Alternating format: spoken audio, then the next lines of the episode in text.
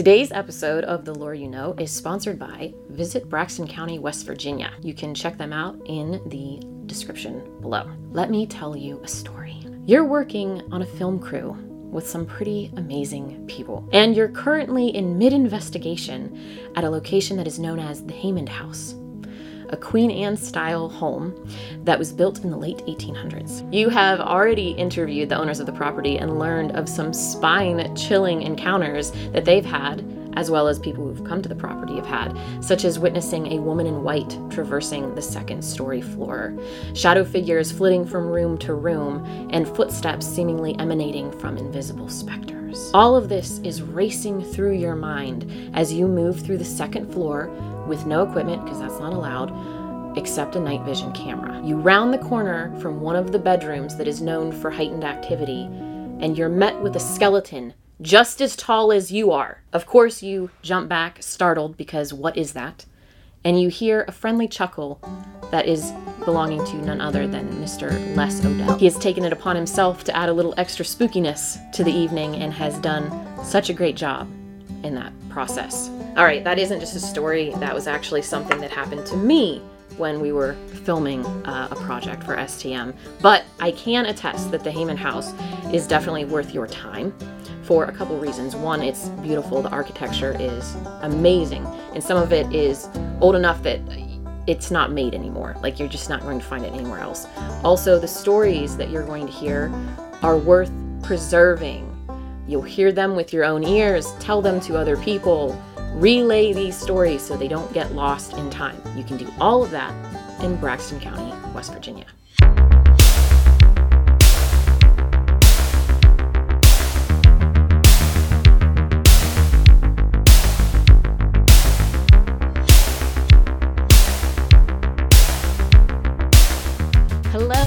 Welcome to The Lore You Know a show where we chat with some amazing human beings who are storytellers, collectors, and folklorists as we discuss the history of, inspiration behind, and importance of recording and sharing regional tales.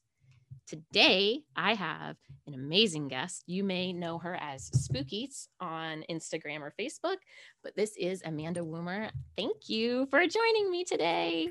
Thank you for asking me to be on. I'm super excited. So you are the first female guest that we have on here, and Ooh. I thought that that was fitting because you've been doing such great work with uniting the uh, women of this community. Well, thank you. I will. I will wear it like a badge of honor. Yes. um, so before we get started talking about storytelling, um, can you let our viewers and listeners uh, know what your connection is to the paranormal, cryptid, spooky community. Sure. So my name's Amanda, and I run the website Spookeats um, that usually focuses on haunted restaurants, bars, and hotels. Since COVID kind of put a damper on that for the last year and a half, um, I did reach out and branch out more into various haunted locations, working more so with women in the paranormal communities and things like that but I'm an author, I'm a paranormal investigator, paranormal researcher more so. I do the investigations, but I would much rather be researching these things. I'm an anthropologist. Um, and you say it's so funny how many anthropologists are like in the paranormal and the occult and everything. I love it. Um, so yeah, that's pretty much um, my connection to the paranormal. Um, what got me interested in the paranormal, um, I had a paranormal encounter when I was a little girl, and it was a very innocent curiosity for me. I read books that were way beyond my years. um, and then obviously various TV shows came out over the years, and I would watch those. Um, and then in 2015, my younger brother, Jed, passed away after a battle with pediatric cancer. And that's what really kind of kickstarted my passion in the paranormal and really wanting to bring it to the masses and make it accessible to your average everyday person. You don't have to be on TV to experience the paranormal or research the paranormal. You don't have to be a part of a, an investigation crew. Um, you can really do it on your own. And every town that you live in, every town that you visit has these haunted locations and these ghost stories. So um, I'm trying to create kind of like a roadmap of sorts with Spookeats of where people can go to um, have their own paranormal encounters and kind of come to their own conclusions about their questions that they might have about life, death, and what potentially could come next. And you're based in New York, right?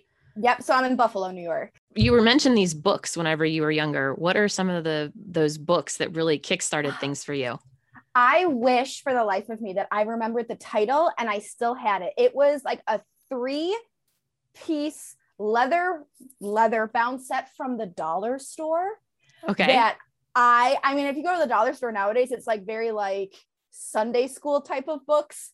I don't know how these got in. It was it was a there was a ghosts one, a cryptids one, and an aliens one and i was obsessed i read it over and over and over again to the point where the binding was breaking and stuff i wish i still had them i wish i remembered the titles it was probably just like a generic random like i don't know who sends their published books to the dollar store nothing against the dollar store but those three books were just so impactful to me um mm-hmm. and like i genuinely thought like the loch ness monster was something i needed to be concerned about um right. bigfoot was something that i really needed to like watch out for and and, and like sure. keep an eye out for the bermuda triangle was in there and i was like that's a big one this is some serious stuff that i need to watch out for and obviously i've made it this far without that being an issue but I wish for the life of me, people have asked me, what are the books that you read as a kid? I wish I still had them because I regret. I'm sure when I was like an angsty teenager, I threw them away or sold them at a garage sale thinking this was so stupid.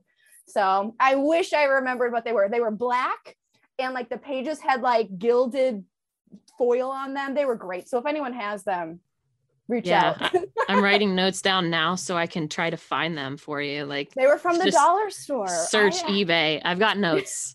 we'll see if I can find them. oh man, that yeah, the Bermuda Triangle. That's one that I remember being fearful of, and I've never yes. once even been that way. So no, I have like not... anytime I'm like looking at my flights, I'm like, all right, where are we flying? Are we we're gonna be okay? All right, we're okay. we're good. We'll make it to our destination. Just yeah. avoid that that whole yeah. area. Um, when you were younger, did you have any um, people in your family that were storytellers, uh, particularly strong female leaders in your family? My grandmother, so my dad's mom, she I say that she is my soulmate. I I have a tattoo for her. Um, Wait, what is that? It is a wolf. It's really hard to see with my light on. So oh, I see she was obsessed with rubber stamps. And so this is actually mm-hmm. a rubber stamp that she had. Um, she loved wolves, she loved rubber stamps. She was an eccentric woman, um, but she was an extraordinarily gifted storyteller. She was actually part of a storytellers guild here in Western New York, um, which I would go to their performances with her. And it was just captivating. I would be the only eight year old out in the audience you know watching these these people tell these these stories these folklore and these fairy tales. And it was just absolutely fascinating. Um so she um really instilled in me a love for nature and that curiosity. And she was a writer she was an artist.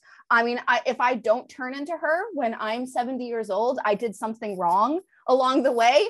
Um, but she was um, such a gifted storyteller and really. Uh, she would write down local legends and stuff of various hiking trails we would go to um, in a book for us that we would keep. So I really credit her for kind of molding me into the little creature that I am today, just because she really, you know, encouraged us to be curious and whimsical and just questioning everything and you know having that imagination. And the i do think that my ability to share stories and write them down really is traced directly back to her.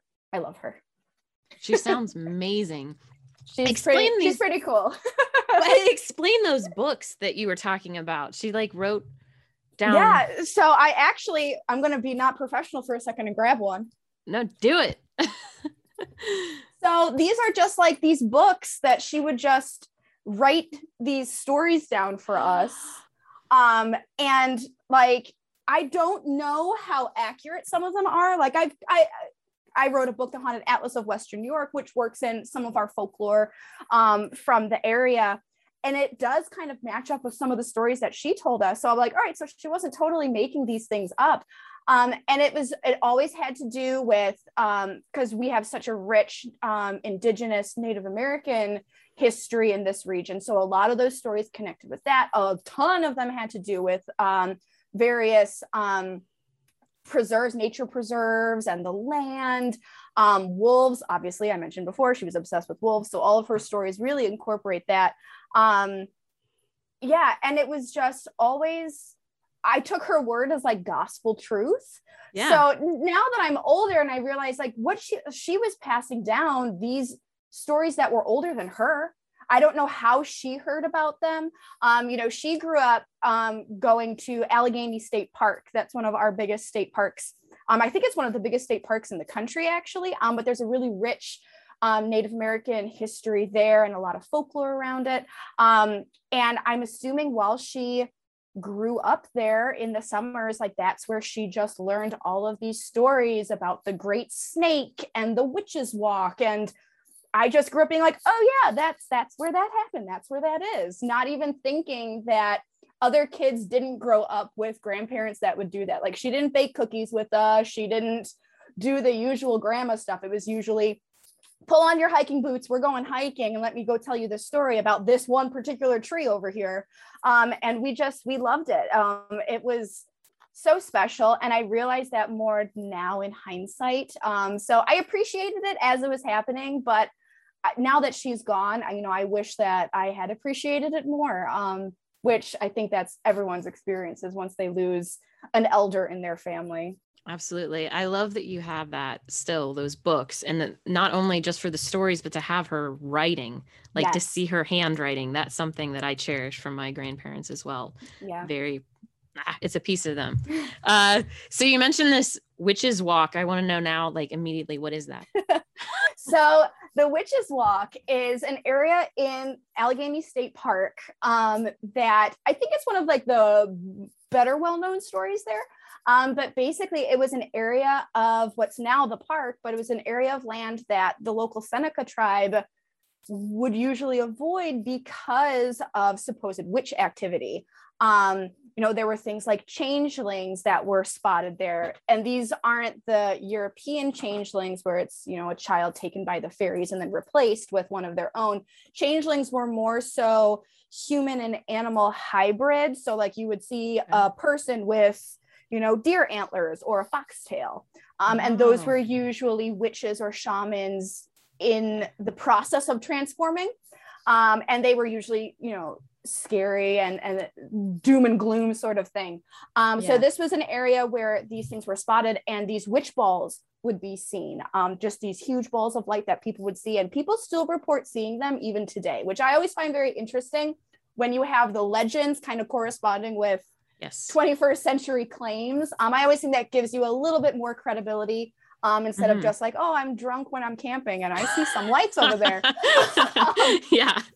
But um, so basically, this whole area was supposedly where witches were. And today, people report hearing um, drums as they are climbing up this particular hill, um, which is part of the Witches' Walk. Supposedly, there's Confederate treasure buried up there. I don't know. Um, but it's just this cool little area that it's almost like a paranormal dare. If you're brave enough to go there at night, you might see the witch balls of the witch walk. Um, so it's it's I always like it when the really really old stories of hundreds and hundreds of years ago that have been passed down correspond with what people are experiencing, whether or not they even know the history of the area or especially the folklore of the area. Right. Yeah, exactly. The witch balls, when you see those, are, are they something that you're supposed to avoid? Do they seem to have some intelligence behind them? Like I'm thinking of spook lights in general. So yeah, like because I always thought like what's well, kind of like like will o' the wisps or something yeah. where it I've heard conflicting stories, which drives me crazy because some say that it's like a harbinger of like death and doom, don't follow them. But then yeah. other times they've been treated like, oh, well, if you're lost and you follow these lights they'll lead you to safety. And i'm like those are two extraordinarily conflicting tales. Like you can't be further from like which one is it? So yeah. i don't i don't know which one it is. The first time i heard about it it was more of like a stay away like they'll lead you yeah. into your death. So that's the one that i choose to believe more. So just because that's what i heard first Um, Right. whether or not that's a wise decision on my part, I don't know. Maybe I just like am the really depressing type, pessimistic. go go for the death and destruction over the happy rescue. So, Yeah. but um, it's so conflicting, which drives me crazy. I would like some consistency with this tale. Yeah. If you were out and saw one, would you follow it then or would you be cautious? I don't know. I I think because I I've I've been forced to really look at my paranormal adventures lately because I have a baby now. I have a son now. So I feel like before I had a kid, I would have been like, let's go, let's go see what this is. But now I have a tiny human that's depending on me to not do that. Disappear. Yeah. exactly. So I feel like now I'm definitely more cautious with all of my shenanigans, we'll just say. Um, Mhm. So I think now I probably would try to like snap some pictures from afar, but then respectfully back away um, instead of charging after it to see what it could potentially be. Yeah, that makes sense. Before becoming a mother, you did a lot of traveling. You were saying, uh, obviously, even before COVID, of course, that shut Yeah. everything down. But didn't you travel around the world? So I lived for a few years in China. Um, that's where I met my husband, who's from Minnesota, not China. People always think that I met him in China because he's Chinese. Um, no, we just had to go to China to meet each other. Um, I've lived in Russia. I lived in Mongolia, studied abroad a bunch. Um, so I really, um, you know, traveled a bunch, especially in my college years. Um, and then after my brother got sick, that's when we decided that we needed to you know come back to the states to be closer to their family i was definitely struggling um, being away so yeah it was you know i i miss traveling as much as i used to i'm hoping eventually things kind of settle a bit where it's safe Yeah. to start traveling again um, just because i miss it so much it's such a part of who i am um, Right. that I'm hoping that not just, you know, for Spook Eats, but just for my heart and my soul to be able to get Mhm. back out there and just see new sights, meet new people, um, and experience, you know, so much that the world has to offer. So I do, I miss it quite a bit. Yeah, I'm sure. Uh, the when you were traveling around, did you collect stories or try to see if you could find comparisons to home? So it was very interesting, especially in China. I um, got very, very close with all of my students. I taught in college. So Mhm. the students spoke English. You could actually have a friendship with them. And it was so interesting because, especially around Halloween time, of course, I would just bombard these poor students with the American greatest holiday of all time. Um, yes. and it was so interesting to see their reaction to things like ghosts and ghost stories because especially in asia um ghosts are demons um that's just that's there's no such thing as casper the friendly ghost. What is going on? Um you know ghosts are evil. They're demonic. They're they're out to get you. Um so it was a very interesting comparison to be like you know well we have in you know western culture you have the friendly ghosts but then you also do have the more negative you know ghosts. And then if you ask certain people on tv everything's a demon. Um but- I don't know who that is. That's weird. I Anyway. don't know. um, but it was it was so interesting to sit down and be able to talk with the students and hear their stories. And you know, I would have them create their own ghost stories. And many times they were very similar, where it always included like a mirror, which I hate mirrors. If people have heard me talk before, I hate mirrors. So it was so interesting to see that a lot of the ghost stories have to do with mirrors. Um, clocks are another thing that you never want to give a clock as a gift because that means that your your time is up. Um, so Wow. yeah, I was I was glad that somebody told me that, so I would never do something like that. Um, Yeah. white white flowers are another thing you never want to give someone white flowers because those are funeral flowers. Um, Hmm. so it was just so interesting to see the differences.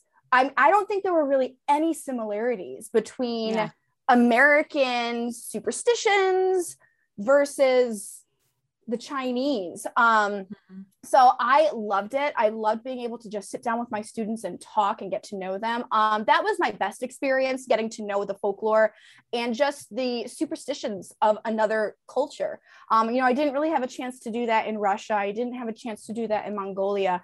Um, but my few years in China, I really got to kind of like sink my teeth into it. And I just, mm-hmm. I, I loved it. I ate it up. That's awesome. You mentioned mirrors, and um, today I made sure that I wore the. you say I like the hoodie. thank you, thank you. Uh, the haunted mirror selfie club, right? Yeah. um, what is what is it about mirror lore that disturbs you so much? I just ever since I was a little girl, I have been freaked out by them. I don't know if it was, you know, the game Bloody Mary. I don't know if that's what it was from birthday parties growing up or if it was just the I don't know what it is. It drives my husband crazy. We have one mirror in the house. It's in the bathroom. I don't understand people who have mirrors in their bedrooms. It freaks me out. um, I had I had a, a freaky encounter um, a couple years ago, which just kind of like solidified my hatred for mirrors. So every time I do take a haunted mirror selfie for the ghoul guide, it's out of love because I I hate it so much. Um, but yeah, I don't know what it is. I kind of want to do more research into the legends and lore behind mirrors, just to figure yeah. out is it a subconscious like is there something more to it or am i just a weirdo that is freaked out by mirrors so I mean, people talk about them being portals and stuff. Exactly. Have you been to Madison Seminary yet? No, but I oh no, I have been to Madison. Yes. Okay. Yeah, because they've got a lot of the mirrors are covered there. Yes, and when I was there, um, we heard tales of one of your encounters with a mirror, and the whole time, oh. the whole time, I was just sitting there like, nope, nope, nope, nope. Nope. Yeah, yeah. I that one. I mean, I I would say that I remember that clearly, but I don't remember all of it, uh, which is part of the the spooky part, I guess. But yeah, those mirrors are covered there, and uh then there's appalachian lore of covering mirrors when someone dies yes i believe that's also in judaism that you cover the mirrors when they die um so the soul doesn't get trapped in the mirror which i'm like yep. like exactly I don't want to chance it in living or death. Exactly. Exactly. Like I'm not taking that chance. Like I just I don't know what it is. They scare me. They freak me out. They they're unnerving. I don't like them. So people who like mirrors, y'all are freaks. So you never did Bloody Mary then, even as a kid? I did once and I didn't even we it was a whole group of us in my parents' bathroom and we had the candle going and stuff and i just like we got like i think we got it out twice and before the third one i was gone. I was like you know what? This isn't worth it to me. I got nothing to prove. This is my birthday party. we're done. So i attempted it. I have never completed it. And now with like candyman like i'm yeah. not taking that chance? Absolutely not. This is stupid. So that was at your birthday party? Yeah i was probably like my 10th or 11th birthday party. We did like did light you... as a feather, stiff as a board. Yeah, I was just gonna ask blue. what else you did. Oh yeah, all of it except yeah. Bloody Mary. what do you think it is about um, young girls that are like they just uh, like I don't know they're attracted to this kind of stuff? I remember it's, doing the same thing. Absolutely, I've never I have not met a single woman that didn't do light as a feather, stiff as a board, baby blue, Bloody Mary. I think we're all yeah. just freaks. I don't know. I don't know. And it's so funny because like it, whenever it was a birthday party and someone would suggest it, we'd be like, okay, yeah. And everyone would do it. It didn't matter if you were like the jock, the nerd, the popular girl, like everyone would do it. So mm-hmm. I don't know. I like to, I mean, I personally do think that women are very closely connected with the metaphysical, the paranormal, the occult, whatever you want to call it. So I don't know if that's just like something buried deep inside of all of us where there is, there is that desire to connect right. with it. Um, that maybe as we get older, some of us forget it or we bury it deep inside of us, um, whereas others fully embrace it and totally run with it. Um, right. So I don't exactly. know. That's per- that's personally what I think is that it is this connection that women tend to have with the other side, quote unquote, and those are simple ways to brush against it and maybe potentially like you know like peek around the veil to see the other side um you know in the form of a game um that Right. you know you play at parties and then you know oh that's scary turn the lights on let's you know finish watching the movie with our popcorn um you know it helps us practice being scared um you know and coping with that fear so i don't know or we're all just we're freaks i don't know Do you do you have the book uh, Dangerous Games to Play in the Dark? No i don't All right, you should look it up. I can't remember the author right now, but it's little it's little black book, and the edges of the pages are red, which is what I mean. I was already interested, but when I saw the edges were red, I'm like, okay, I'm ordering now. yeah, Yeah. sold But it's got a bunch of those games like uh, Bloody Mary and Baby Blue and all Yeah. of that. Um, and it has a little snippet of the history first, oh cool and then a step by step guide on how to do it. what could go wrong? Right, exactly. So, um, yeah, so check that one out. That was that's for good. sure I- that sounds awesome. Yeah and then um someday when we have a sleepover we can do that. We'll exactly. my dream is to have a feminine macabre women's retreat where it's like spooky slumber Yes. party while we're investigating this haunted place. That's my fingers crossed someday. I that want would be to do it. amazing. Where would you want want- the first one to take place so my dream would be um the crescent hotel. That's like one of my dream locations to go to but i would settle for literally like a best western. We'll just bring the spirits to us. Exactly. Exactly.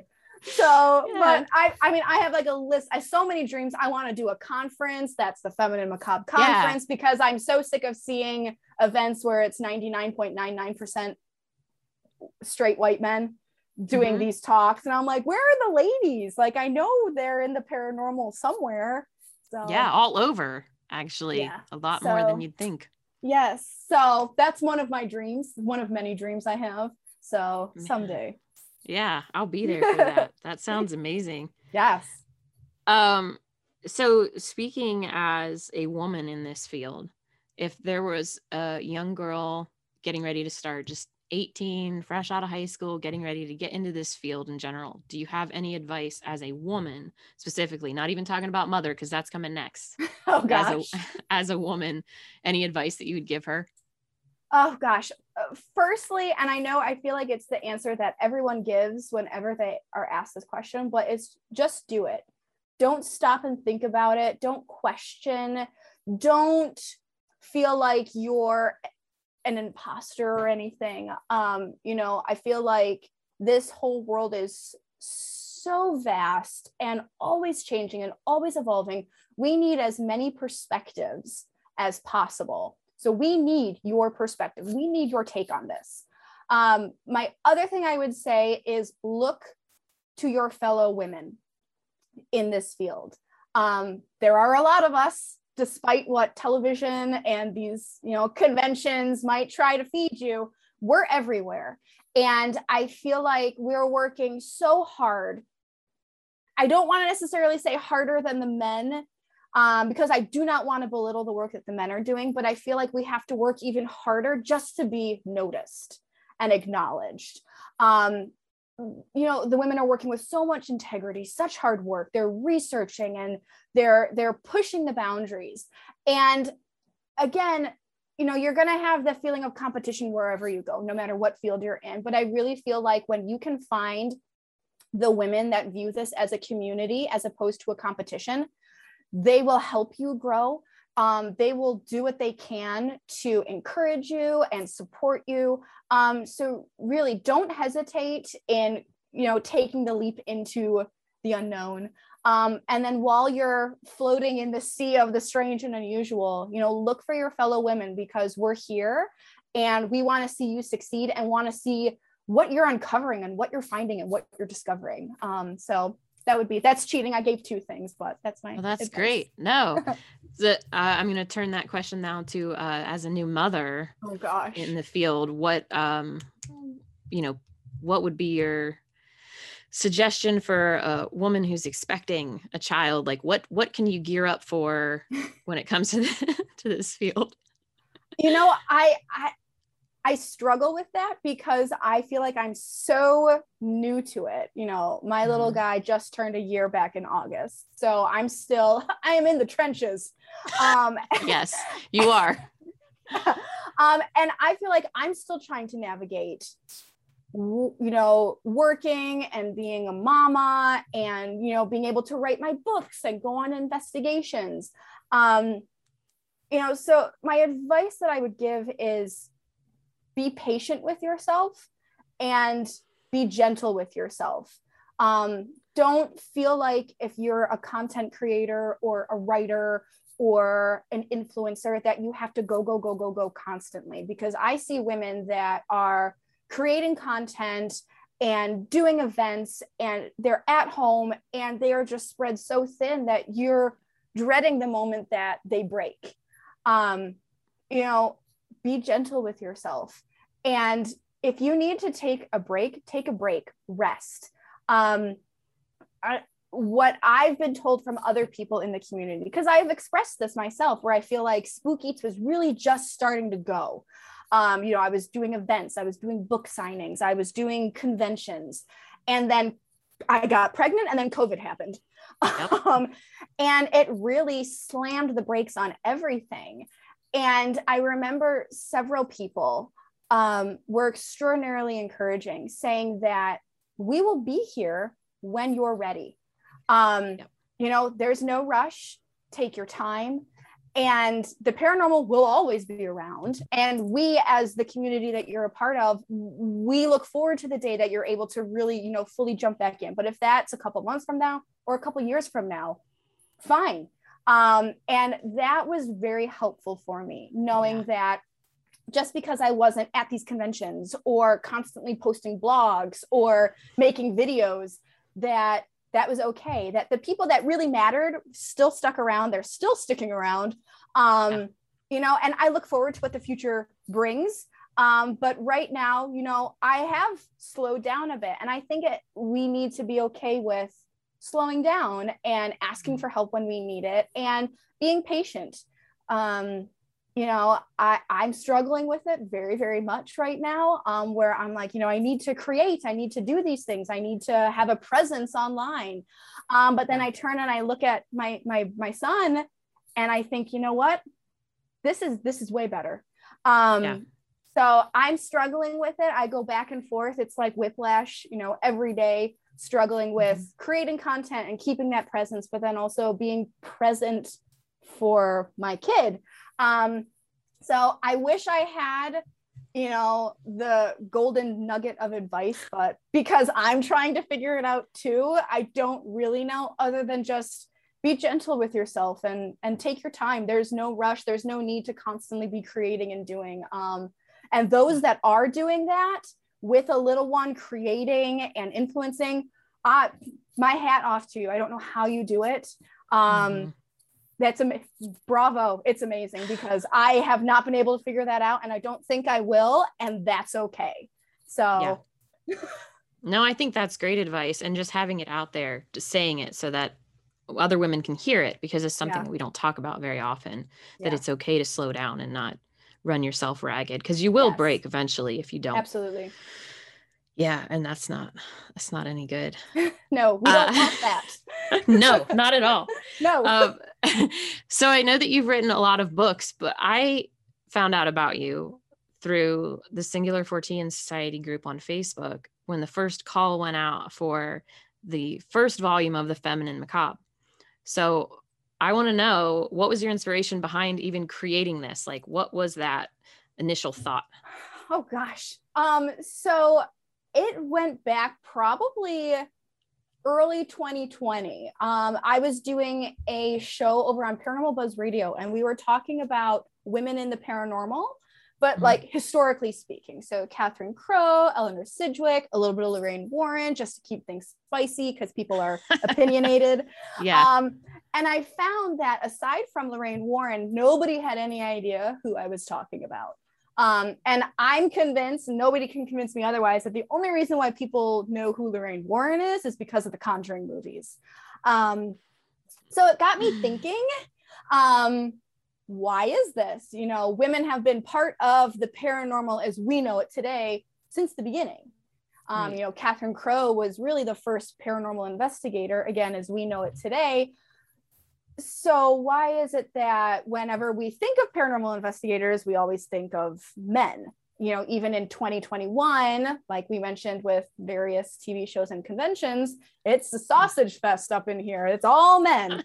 Um, and usually, usually, if there is a woman, she's always paired with a man um, whether it's TV or conventions. Um, and so that again, like my wheels are turning in my brain, and I'm just questioning, you know, why why is this? You know, mm-hmm. I host pub, uh, public ghost hunts. I go on various public ghost hunts, and usually there are more women than men at these events and usually the mm-hmm. guys that are there seem to be like that they were dragged there against their will like they're not interested in it um, yeah. So I'm like, you know, at these events, there's women, there's more women than men.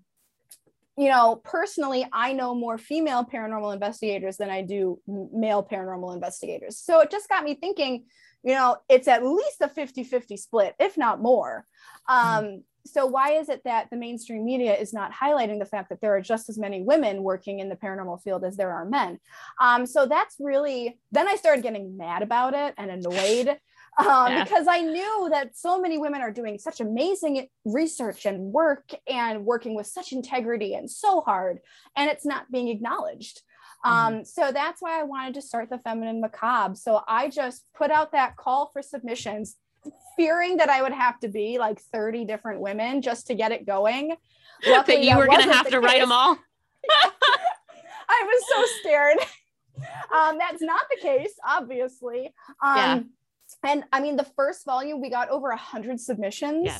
Um, this one. So yeah, yeah, that yeah. one. Um, so and it just kind of it just kind of snowballed from there. You know, the second one came out and it was obnoxious. It's even longer. I had to cut it. That one, that one. Oh wow, yeah. you're so prepared. Uh-huh. so um, and now we've got submissions open for volume three. So my hope is to continue it twice a year. Um, I've tweaked it a little bit where I think I want to do the um the spring equinox and the vernal equinox, like like those time periods. We'll see. Again, I've got a little one at home, so it's always fun yeah. trying to get everything done on a deadline. Um, but yeah, and it's become this this journal that highlights the work of female and non-binary paranormal investigators, researchers, witches, occultists, people who are interested in folklore and dark history, tarot readers, I basically say if it's something that your mom tells you not to talk about at Thanksgiving, we that's what we want. um, so and it's been it's been so amazing to see this little community kind of come together where you know some some women have been in both volume 1 and volume 2 some have just been in you know one or you know either or mm-hmm. and there's been so much support whether someone is highlighted in the journal or not um, you know, just seeing the women connecting with each other online and then investigating with each other oh, yeah. or sharing posts, it's the coolest thing. Um, mm-hmm. Again, it's a community, it's not a competition. And right. I feel like there's always this stereotype, especially among women, where it's like women are catty, there's that cat fight, um, mm-hmm. conniving, mm-hmm. you know, I don't want to see, you know, her succeed when I don't. Um, right. So it's been nice to kind of prove that wrong um, mm-hmm. and just see this little family come together of the feminine macabre. So I'm hoping to be able to continue it for, you know, years to come, just because I love what it's created within the paranormal as a whole. It's this little subculture in a way um, where women can share the work that they're doing, which is, you know, much deserved um yeah. you know I, I, say like it's not it, it's not giving voice to women because women already have their voices. They found them. It's just a megaphone to make it a little louder so everyone else can hear about it. Yeah i think anybody that's been paying attention can see all those connections that have been made. I've made friends just from uh, the first issue because in just when you paired us up for the facebook live where we yeah. interviewed uh, kirsty and i are friends like we talk often that's now. So cool. And we just happen to be on the same show. Uh, that's so, so cool. that's really cool. One thing that I did not understand as a writer and someone who's done editing is how in the world you got that first volume out on that deadline that you gave yourself um because that seemed impossible at like it was just a couple weeks really by the time the deadline ended to when you were like okay it's out yeah i don't know like looking back i'm like how the heck did I that don't happen know. luckily i whenever submissions came in i read them right away we're like now i'm Hmm. not like it's piling up on me because i'm working on a book right now for before christmas so i'm like ah it's fine i'm gonna regret this eventually um but, not today not today. But that's exactly what I just like kept up on everything. I was like, oop, that one's good. I'm gonna put it in. That one's good. And I was editing it and formatting it as pieces were coming in. So it was Right. really almost ready to go by the Mhm. time people sent things in. Of course, everyone waits to the last minute. And the last that. that was about half of the people. They were like the last like 36 hours, I got like 40 submissions, and I was like, oh my god. so but um, that's why I'm giving myself a little bit more time in the future, just because that first one was it was a doozy. I think Mr. Spook Eats helped out a lot with the baby, and I had a lot of caffeine Yeah. in my system. That's all I can think. yeah it was probably a blur at this point just a blur Yeah, yeah, a glorious blur. yeah you did a great job Yeah. Uh, so before we give everybody your info on where they can find you, I wanted to ask you to tell me a story. So let me set up a scenario. oh gosh. All right. We are with your grandmother out hiking and we pass pass a hill, some awesome looking trees. Uh, we're on this beautiful path. It's autumn and she sees something that sparks a story. What is that story? Can you tell me? Oh, oh gosh. So long ago, so long ago that nobody truly remembers, there was a young Seneca woman who lived on these lands. She was the daughter of a chief, the most beautiful daughter that he's ever had. And she was betrothed to a young warrior. They were married. They had a child.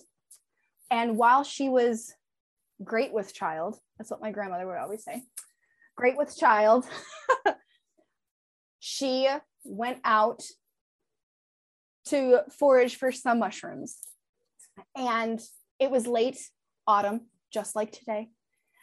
And while she was here in these very woods, the snows arrived much earlier than they were supposed to.